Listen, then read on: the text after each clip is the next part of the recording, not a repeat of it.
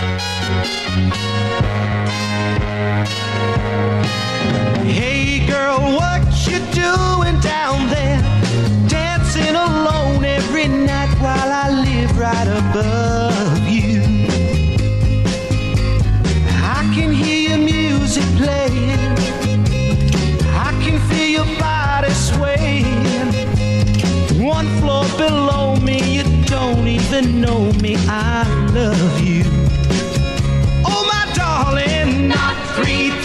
times on the ceiling if you want me.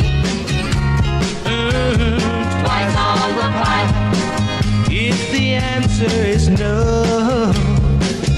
Oh, my sweetness means you'll meet me in the hall. ¿Qué tal? Muy buenas tardes, sean todos ustedes bienvenidos a luego de una, un día donde no hubo círculo de espera. Hoy regresamos, estamos haciendo modificaciones aquí al estudio de Toros Network y ayer nos fue pues imposible, se nos vino el tiempo encima y no pudimos estar con ustedes, pero hoy estamos de regreso para cerrar semana en este viernes 3, ¿es 3 Harry?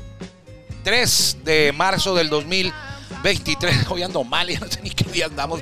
Sé que es viernes, pero eh, 3 de marzo del 2023 le estamos transmitiendo con mucho gusto. Así lo hacemos todos los días de lunes a viernes a través de nuestro podcast en Spotify. Aquí se habla béisbol durante media hora y le agradecemos a usted que nos permita y que nos respalde para seguir haciéndolo ya desde el 2020, muy cerca de llegar a tres años y a 700 episodios de Círculo de Espera. Eh, me gustaría agradecer, tener una lista aquí para agradecer a todas las personas que nos han eh, respaldado, apoyado, escuchándonos, pero son muchos, ustedes saben quiénes son. Así que muchas gracias y vamos a empezar porque tenemos mucha información eh, actual, eh, anécdotas del pasado, así es, Círculo de Espera. Eh, tenemos varios temas ahí pendientes, uno de Cristian Reyes que está muy interesante, pero lo vamos a dejar para el lunes, mi buen amigo Cristian, para hablar de ese tema importante que, que me llamó la atención y quiero presentarlo bien documentado. Así que vamos con Jorge Niebla para arrancar. Jorge Niebla, el Caifán, él es la mejor voz de un estadio de béisbol en nuestro país y él es el encargado también de abrir la puerta de este espacio. Bienvenidos. Three times on the ceiling if you want me. Whoa, twice on the pipe. If the answer is no. love you, I love you. Oh, my sweetness. Ya estamos en el círculo de espera. Acompáñanos a tomar turno y hablar de béisbol con un toque relajado. Aquí empieza Círculo de Espera. Espera. Muchas gracias a Jorge Niebla, el Caifán, pero principalmente muchas gracias a usted por permitirnos, a nosotros que lo acompañemos a hablar eh, de béisbol en este viernes 3 de marzo. Jorge Niebla, el Caifán, eh, la mejor voz de un estadio de béisbol en México, eh, va a estar mañana en el estadio Chevron, la Casa de los Toros, porque es el, el festejo eh, por el décimo aniversario de Toros de Tijuana. Entrada gratis, presentación de temporada, presentación de uniformes, concierto con la Sonora Dinamita. También se va a dar a conocer el nombre de la agrupación, porque es una agrupación, la que se va a encargar de la parte musical en la inauguración. Este festejo es por el décimo aniversario con la Sonora Dinamita, el de mañana, a partir de las 7, Estadio Chevron, entrada gratuita, y se va a dar a conocer el nombre de eh, la agrupación que estará en la inauguración. Ya sabe usted que aquí en Toros de Tijuana las inauguraciones son fastuosas, eh, que quiere decir, eh, creo yo, impresionantes, increíbles. Echan la casa por la ventana los toros. Entonces, de todo eso y más, eh, también se va a dar a conocer mañana, se va a presentar, mejor dicho, a la nueva mascota de los toros. Va a haber otra mascota con los toros. Y también se va a presentar a Alejandro Campos. Alejandro Campos le van a dar su patadita mañana. Alejandro Campos se encarga aquí de la producción de Béisbol Sin Fronteras, de Círculo de Espera, de Toros Te Escucha, eh, de todos los eventos, de todos los programas, espacios de radio y televisión que hay, las transmisiones de los juegos.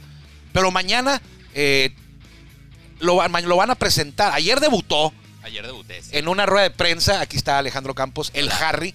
Y mañana va a debutar ya como la nueva voz, eh, como tipo institucional, la, la voz joven institucional eh, de los toros. Usted lo ha escuchado nada más en, en- en- en spots, en anuncios de tele, de radio. Bueno, mañana ya va a salir ahí compartiendo el escenario con Jorge Niebla, el Caifán, qué privilegio, con Nelly Zanoja, ahí va a estar eh, Alejandro Campos ya como una de las voces institucionales, la voz joven de los toros de Tijuana Yo- para todo este tipo de eventos. Yo ahí metido como si supiera entre los, entre los grandes, ¿eh? Ahí voy a estar entre, entre Jorge Niebla, el Caifán, entre Nelly Zanoja, que llevan años de experiencia y mira, yo ahí me voy a meter como, como si supiera. como la humedad. sí. Pero fíjense, ¿ya escucharon? ¿Ya lo escucharon? Esa, ese privilegio que tiene eh, Alejandro Campos en las cuerdas bucales, en la voz. Yo no tengo ese privilegio. Yo le hago aquí en la radio y en la tele eh, con mi voz eh, normal, así de, de- de normalita, lo, que, lo que me dio Dios, pero Alejandro tiene un privilegio que está aprendiendo, está desarrollándolo aparte, que es ese talento nato ya de, de la, de- de su voz. Pero ahorita ya aparte, Armando, es más importante saber qué decir. Y a, Sí. ti eso, y a ti eso, la verdad, a ti eso te sale muy bien. Pero yo no- de lo que estás hablando. Yo no podría ser un maestro de ceremonias, me da pánico. Ah, O sea, tú, yo no tengo la voz para, para hablar en un micrófono como maestro de ceremonias, porque ahí sí, ahí sí es la voz. O sea, el que está de maestro de ceremonias es por la voz. Por tú puedes dirigir eh, cualquier evento, no solamente de deportes, eh, Alejandro. Puedes ir a un concierto de musical y, te dan, te dan un, un libreto, un guion y lo sigues con tu voz y no hay ningún problema. Sí. Entonces, yo eso no lo tengo. Aquí para hablar de béisbol tienes toda la razón. Si tú vas a hablar de algo en un programa de especializado, en este caso de béisbol, pues el principal requisito no es la voz, es el conocimiento de lo que estás hablando. Me pero justamente he, he platicado con varias personas, les he mostrado como estos proyectos que tenemos como Círculo de Espera. Mm. Y me dicen, él es Armando. Sí, él es Armando. Ah, se escucha bien su voz. O sea, no, no es nada más hacer la voz así. Ey, poder vamos al círculo de espera. Como el caifán, ¿no? Que No tiene el nada más privilegio. eso, sino también este el ritmo, el tono, cómo Mm. cuentas las cosas, todo eso tiene que ver y yo pienso, si, a, si a ti no te diera pánico meterte a estos a esos temas, Mm, me acuerdo las primeras lo veces, Harry. podrías hacer sin problemas, creo yo. Las primeras veces que empezamos Círculo de Espera, eh, escucho los programas, el 1, el 2, el 3, y escucho estos, y, y no es que haya mejorado enormidades, pero en aquellos momentos estaba como más tenso Sí. yo, y, y era como un monólogo más lento, sin emociones, ni nada de eso, y ahora ya como que lo tomo, eh, ya le tengo confianza a quienes nos escuchan, Ajá. y estoy como platicando con ellos. Entonces, felicidades, Harry, vamos a estar mañana. Ahí- ahí ayer, vamos a estar. ayer traté de ponerte nervioso y no funcionó. No, antes de que entrara yo estaba de maloso ahí, eh, queriendo poner más nervioso a Alejandro y no, no, no, no funcionó. Dicen que los caballeros no tenemos memoria, dicen por ahí. Eh, los caballeros no tienen memoria. Pero ayer, eh, navegando en internet, encontré una anécdota muy curiosa de años atrás. Pues era, se trata de Bob Gibson. ¿No se acuerda de Bob Gibson? Claro que se acuerda. Aquel pitcher mal encarado. Eh, fue la versión eh, inicial de lo que luego fue Dave Stewart. Pero bueno, Bob Gibson fue mejor pitcher. Dave Stewart fue muy bueno. Pero Bob Gibson fue muchísimo mejor que Dave Stewart. De hecho, Bob Gibson está en el Salón de la Fama. Falleció hace poco Bob Gibson. Eh, y era un pitcher de color mal encarado con los Cardenales, que se aventaba todo el juego. Bueno, en aquellos años era un poco más normal, no estaba tan descabellado. Se aventaba los juegos completo, con una recta poderosa, que te arrimaba el caballo casi todos los turnos. Era un pitcher mal encarado. Pues resulta, eh, hablando de que los caballeros no tienen memoria, le voy a demostrar que sí. Algunas cosas no tienen memoria los caballeros, eh, usted sabe para cuáles, y para otras sí tenemos memoria. Y resulta que Bob Gibson, ya cuando estaba en su año eh, de retiro, cuando ya estaba por colgar los spikes, ya estaba por irse del béisbol, de hecho, ese fue su último juego, y en su último lanzamiento de su carrera que hizo Bob Gibson en grandes ligas, el bateador Pete Lacock le pegó un grand slam a Bob Gibson. Le pegó un grand slam, salió el manager, eh, retiró de la loma a Bob Gibson y ya no pichó, ya se iba a acabar la temporada, ya no pichó Bob Gibson y se retiró. Bob Gibson. El último lanzamiento fue que hizo Bob Gibson fue un cuadrangular, se convirtió en un grand slam, un cuadrangular con las bases llenas del bateador Pete Lacock. Y resulta que ya retirados los dos. Pasó una década, pasaron 10 años, por ahí 10, 9, 11 años. Y eh, organizaron un duelo, así le llamaban en Estados Unidos, que todavía le llaman así, pero eran, más comunes en aquellos años. Un duelo eh, old timers, o sea, de veteranos, de jugadores estrellas que ya estaban retirados y ahí andaban jugando de 60 años, 60 y tantos años eh, o más. a veces un poquito menos, pero ya eran retirados de, de- de- de 10 años más o menos. Ahí veías a, Bob Gibson, veías a, a Karl Yatremski, veías a, jugadores ya, ya retirados, ya, ya veteranos de 60 años, que se mantenían todavía con posibilidades de salir al terreno de juego, uniformarse y aventarse un jueguito de béisbol. A beneficio, como usted quiera, antes del juego de estrellas. Era una parte de, de alguna festividad en algún evento como el juego estrellas, como, como un fan fest. Ah, y total que Bob Gibson, para no hacerla muy, muy, muy larga, muy, muy, muy este, tediosa, eh, Bob Gibson estuvo en ese juego y también estuvo eh, Pete Lacock, aquel que le conectó el Grand Slam 10 años antes. El último lanzamiento de, de Bob Gibson en, en su carrera fue se convirtió en Grand Slam. Y resulta que se sube a lanzar Bob Gibson en ese juego de veteranos, 10 años después de aquel Grand Slam. Y le toca batear a Pete Lacock. Le tocó batear a Pete Lacock, que le había conectado aquel Grand Slam 10 años antes. Pues, ¿qué cree usted? Los caballeros sí tienen memoria. Bob Gibson se la puso en el lomo a Pete Lacock se la puso en el lomo. Bueno, ya no tenía las 100 millas que, de aquella recta eh, fabulosa de, de Bob Gibson, pero todavía le debe haber zumbado algo. Y no se le olvidó, por 10 años no se le olvidó. Dijo, algún día me la voy a cobrar. Pues ya no había oportunidad de cobrársela porque se retiró. Eh, aquel siguió jugando un poquito y luego se retiró. Pues se encontraron en este duelo de, de veteranos. Y Bob Gibson no desaprovechó la oportunidad de cobrar venganza en un juego amistoso de veteranos. Se la puso en el lomo a Pete Lacock en un juego de veteranos en el Wrigley Field. Diez años después le dio un pelotazo. Hay quien dice que no fue intencional, pero pues eh, son muchas coincidencias, ¿no? así, así las cosas en, en- grandes ligas que, que, pues los caballeros a veces eh, sí tienen eh, memoria. Me ha dado, me ha dado, me ha dado la tarea de andar este eh, buscando cosas así en estos últimos días. Me he metido mucho a la nostalgia. Eh, me llena de nostalgia ver los, los, los este, logos de los equipos. Aquel de los Astros, de los ochentas, el de los rojos, el de los medias blancas, aquel que era como un bateador de la cintura para arriba y estaba bateando. Todos esos logos. ¿Será que ya estoy eh, pues viejo? Ya llegué a, a a los 50 años y empiezo a, a ver para atrás en aquellos años 80 donde yo tenía, pues en el 80 yo tenía 7 años. Esa fue la época donde yo me empecé a enamorar del béisbol del 80 al 90 y ya lo demás eh, eh, pues es ganancia, ¿no? Pero donde me enganché con el béisbol, eh, gracias a mi papá que, que nos llevaba al estadio Jack Murphy, fue en esos 80s, en aquellos uniformes eh, de piratas amarillos de, de, pies a cabeza, y luego también veníamos a los potros a ver al equipo de Tijuana en la Liga Mexicana del Pacífico. Y ahora que de repente anduve viendo ahí sin querer, me topé con esos logos, los empecé a, a buscar y creo que ya de aquellos años 80, pues ya todos los logos son, son diferentes, eh, ya no son iguales. Ahí los estoy subiendo, si usted le interesa este tema, ahí en, la, en todos los días subo fotos de, de, de beisbolistas de aquellos años o más para atrás todavía.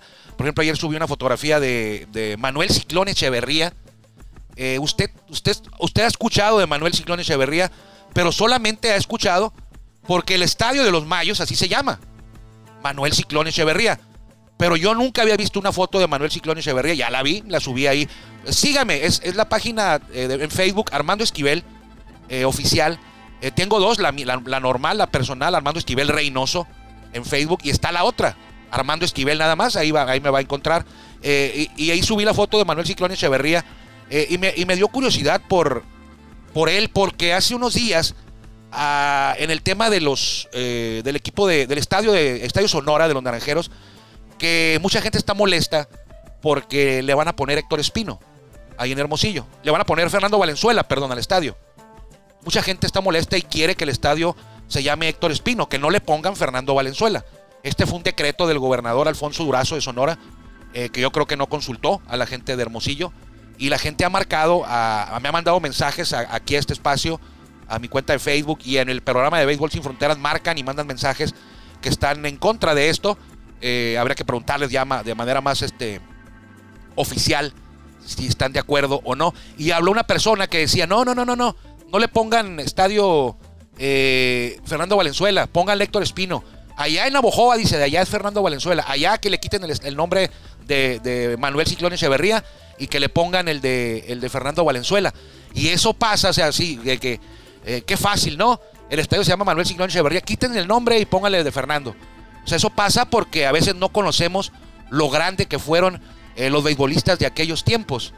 Y ya revisando te encuentras con que Manuel Ciclón Echeverría pues, está en el Salón de la Fama del béisbol mexicano y fue un piserazo, fue un, ídolo, fue un grande de nuestra pelota y ahora pues ya nadie se acuerda de él.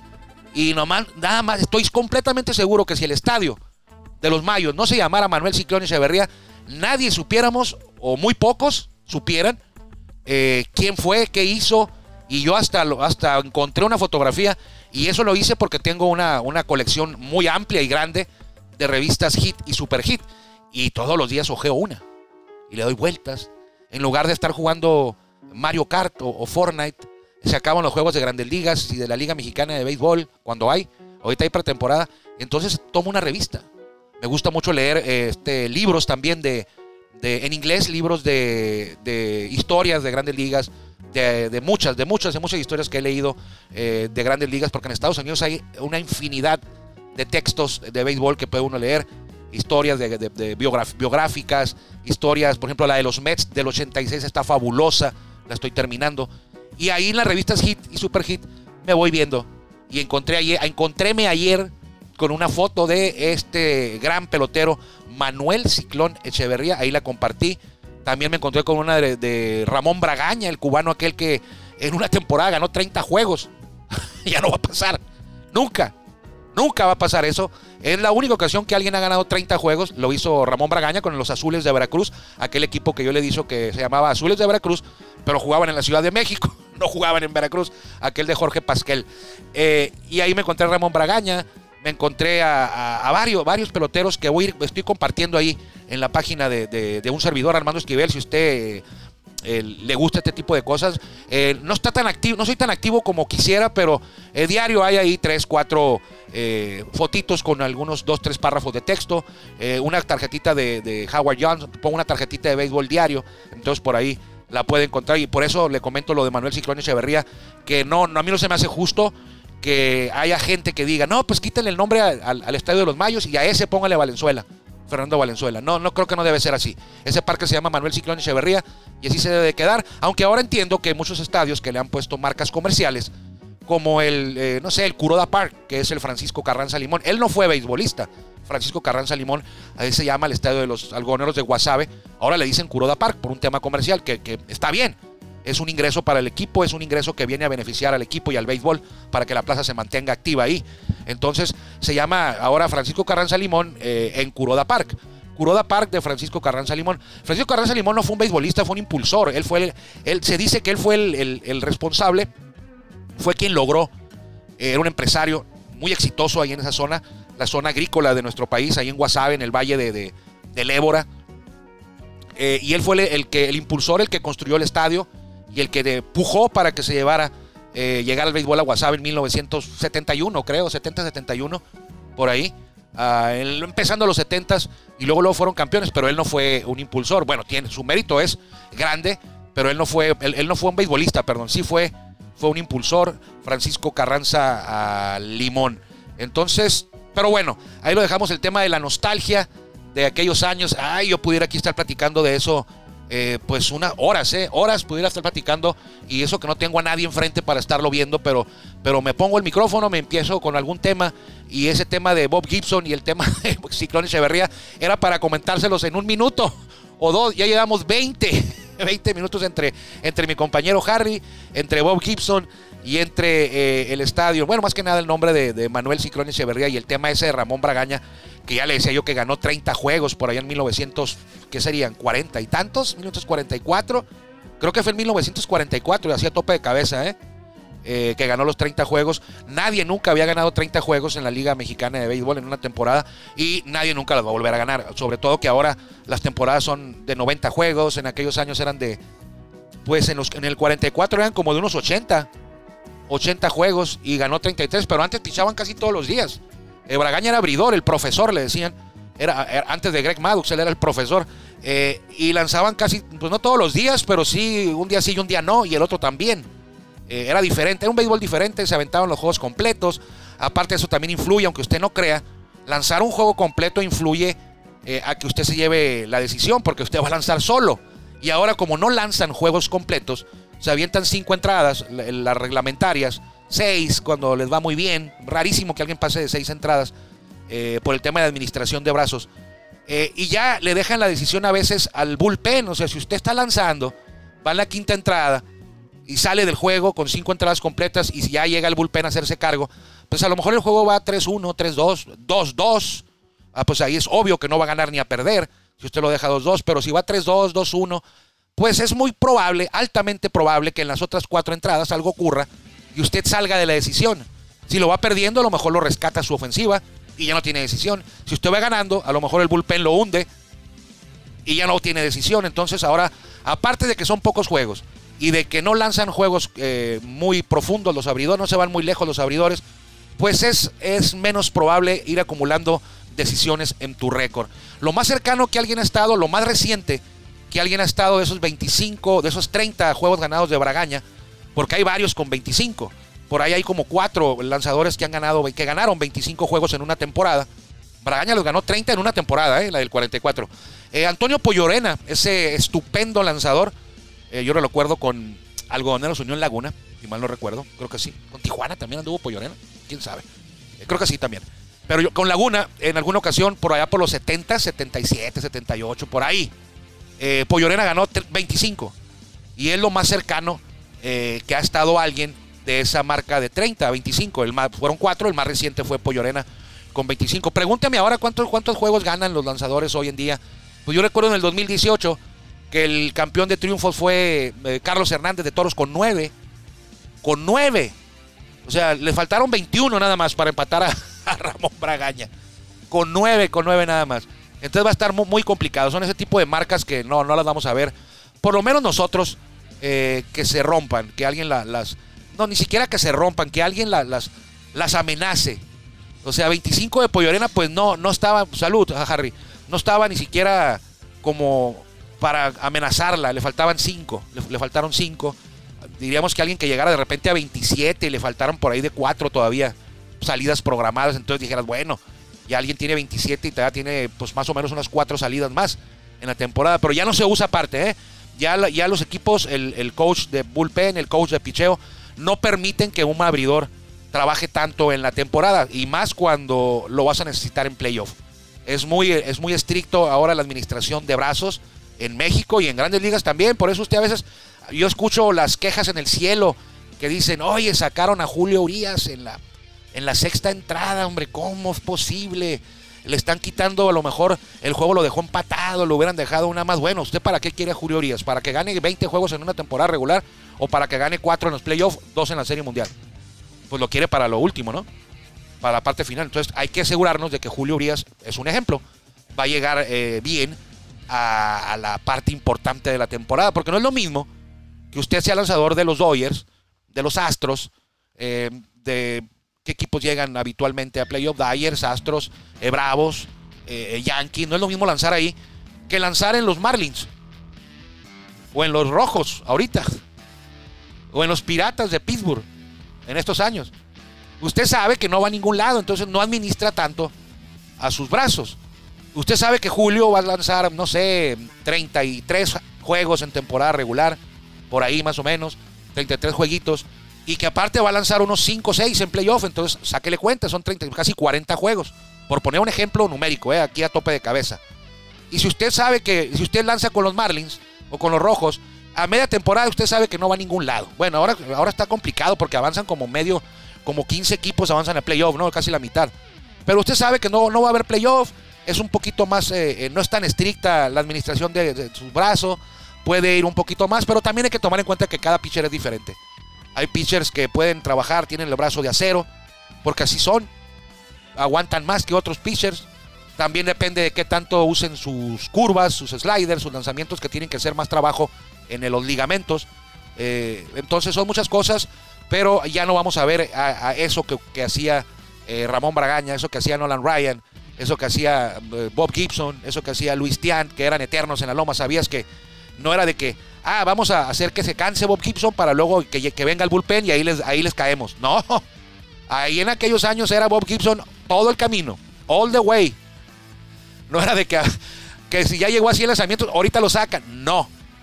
Nolan Ryan en alguna ocasión anduvo por 250 lanzamientos y no me acuerdo quién.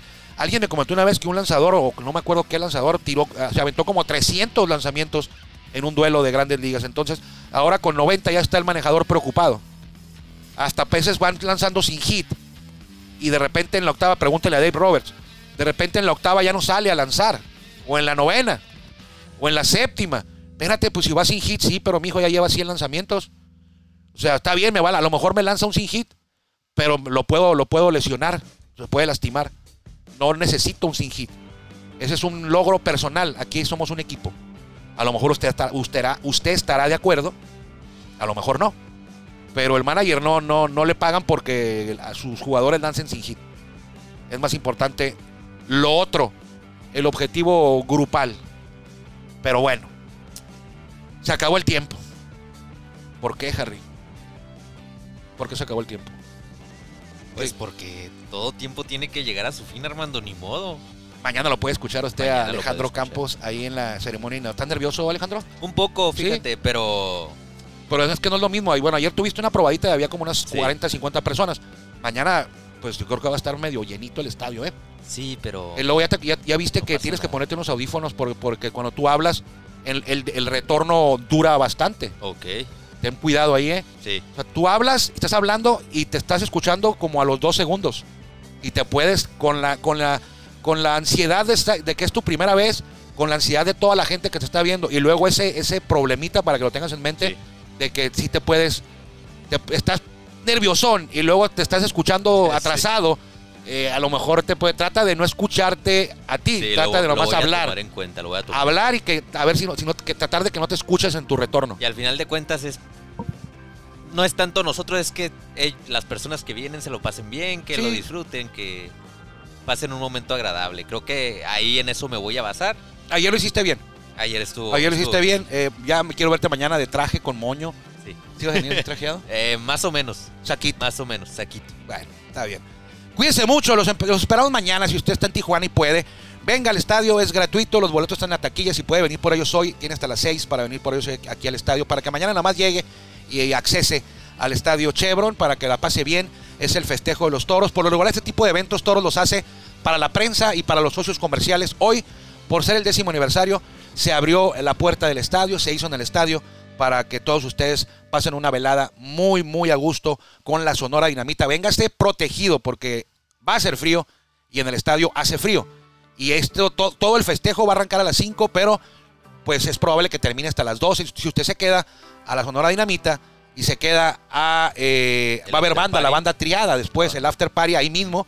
eh, va a andar terminando como a las 12, va a ser frío y, y véngase protegido, ¿ok?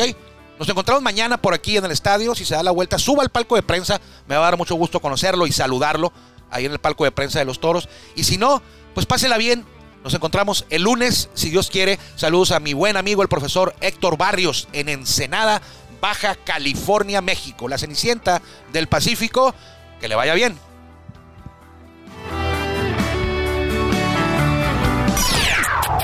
Gracias por acompañarnos en el Círculo de Espera. Nos escuchamos próximamente. Círculo de Espera.